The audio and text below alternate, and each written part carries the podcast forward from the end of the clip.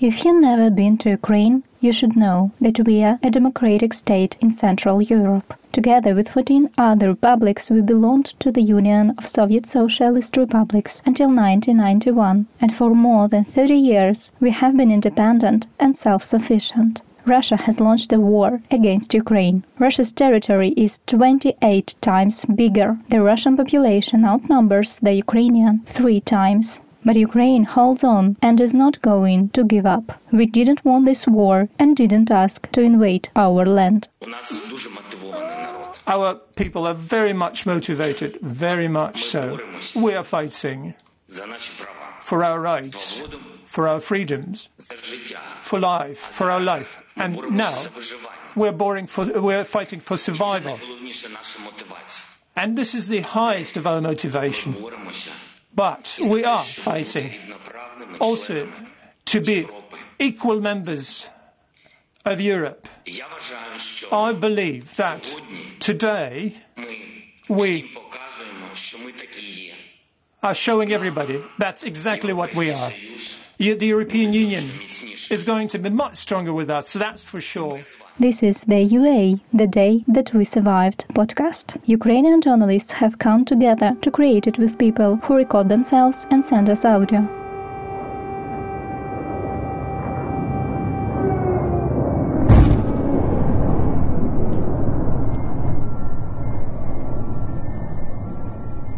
We receive recordings from different parts of the country. Every day, Ukraine, from the Belarusian border to the Black Sea, wakes up to alarms blaring from west to east. The airstrike alarms went off more than 60 times in Kiev only and sounded for more than 36 hours in total. It's a real terror. People play piano at a bomb shelter in Lviv, western Ukraine.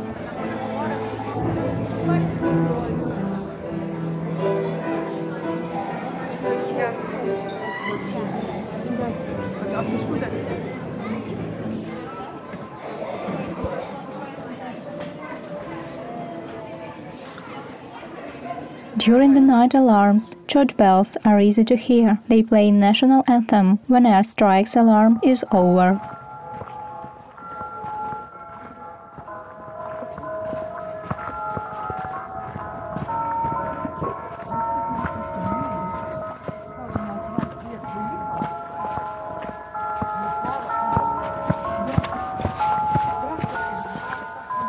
Russian Ministry of Defense has admitted casualties in the war with Ukraine for the first time. According to RIA Novosti, that references the Ministry of Defense of Russian Federation's statement, 498 Russian people died, 1,597 were injured.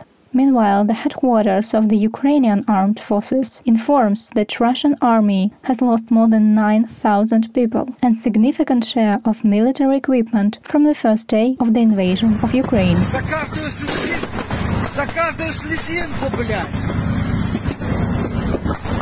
Обещаю, блядь,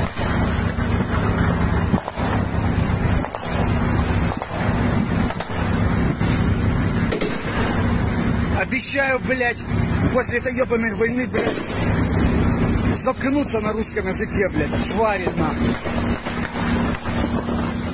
Russian oppositionist media Novaya Gazeta published a coverage from the Saratov region in Russia.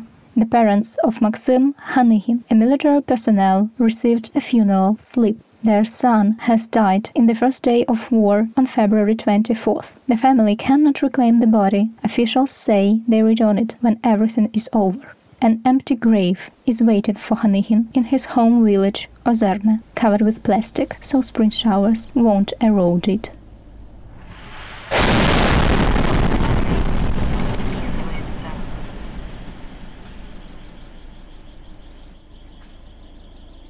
И это они не бомбят дома жилые?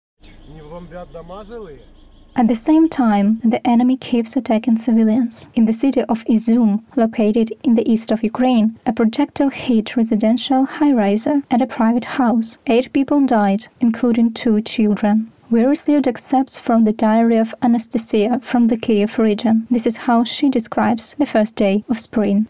Anastasia, Kiev region, diary notes, March 1st. I was trying to count days on my fingers. I bent only six fingers. I stared at them for a long time and couldn't believe it. Only six days. Already six days. Six days of media monitoring non-stop, six days of life under the alarms and shell sounds, six days without sleep and food, six days of evening messages I love you to my friends and family. To distract myself from thinking about all of this, I try to do at least something to volunteer, block channels, and create lists with what I'll do when we win. I'll take a warm bath. I'll meet my friends. I'll drink a cup of hot chocolate. I'll watch Batman. I'll go on a date. It helps me not go crazy in the cold basement. And I'm also sorting through my clothes from my bag when we couldn't leave the city and into my bag where I have all the necessary things to run away if you get lucky. During one of such rituals, I noticed a towel in one of my back pockets.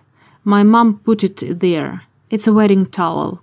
It lacks only a few cross stitches, otherwise, it's almost ready. I remember that I didn't get why I needed all of this. She wanted me to get married as soon as possible, but now she only wants me to survive. Should I mention here that I couldn't stop crying? People are helping each other. Businesses adjust their work to ensure we win. Ajax System Company and IT company Stfalcon have released an app that informs about beginnings and ends of alarms, carriers deliver necessary goods, and taxis drive medics and military personnel. Russian troops are advancing in the east. Evelina, whom we heard in the previous episodes, has spent another night in the basement. It has gotten much worse since yesterday. There's fighting very close from us, in between short breaks of silence. On a nearby street, two minute walk from me, a projectile fell on a civilian building. Thank God everyone is alive. A brewery in Lysychansk was hit by an airstrike. A shell fell on a college near my school, but it didn't explode, so it keeps sticking out. There's window glass everywhere. It's scary to leave the basement, but I need to feed and take care of my child.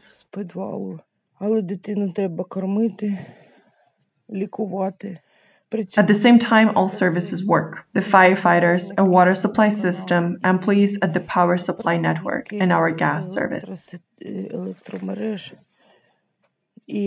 Everyone is working to restore electricity, gas where possible, and water in the areas where there were ruptures. It is very scary, terrifying. Even in the basement, everything is shaking. Jars and other products are shaking, and I keep on thinking whether we will be saved from all of the shell fragments. And then what will happen if the jars burst? This morning is quiet so far. It's 6 a.m. Stores will not open before 9 or 10. As we understand, they open for an hour or two or three. I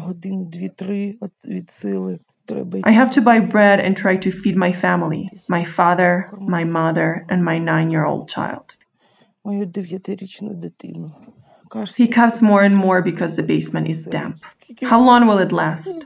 How long will it last? It's terrifying. I don't know what will be next. God save us.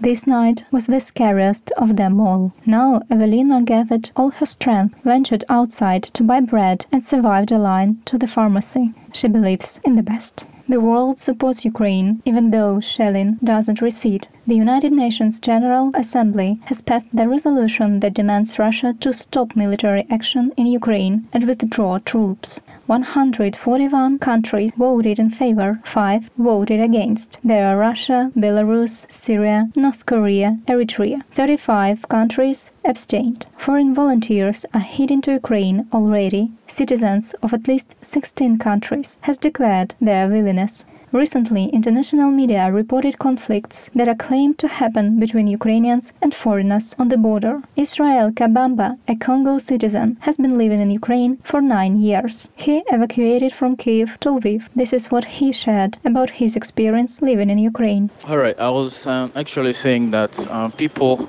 with uh, whom I meet in my life, you know, I've been in Ukraine for nine years, and people that I have around me all the time, uh, they are positive. They are good with me. They are good looking at me, and they never judge me. For example, by the color of my skin. All the time, they uh, like to to see what I have inside of me, my my brain, my heart. So and you know, I have also people with whom I play football, and there are also people that uh, respect me. I respect them as well, and we have good relationship. Actually, people I meet in my life here, so I like them. And sometimes I'm feeling like uh, I'm home, like it's my country, and I see you guys like my family. Honestly, with you, I never see, I never feel any difference like uh, of the skin. Like I'm black, you guys are white or yellow.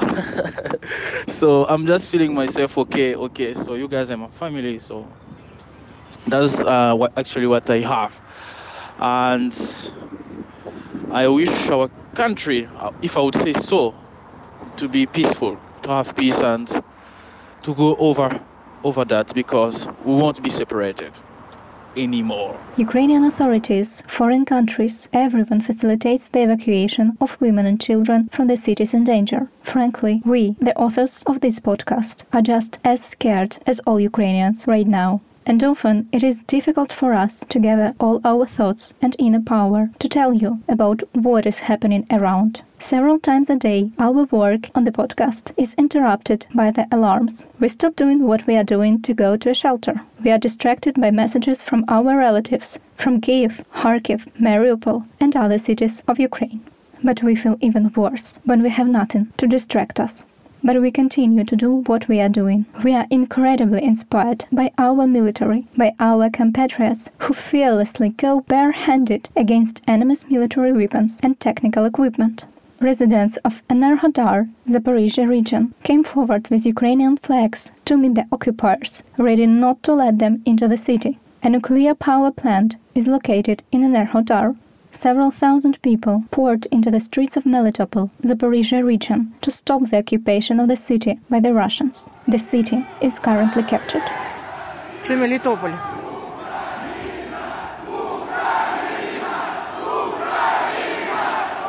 Це Мелітополь.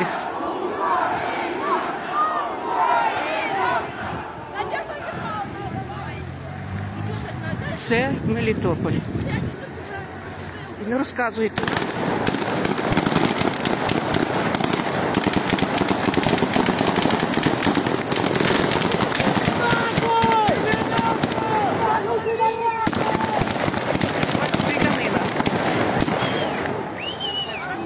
Почалась стрілянина.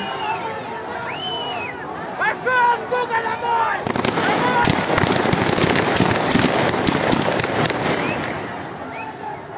Everyone does what they can, and this is our strength. We are together, and side by side, we are fighting the occupiers.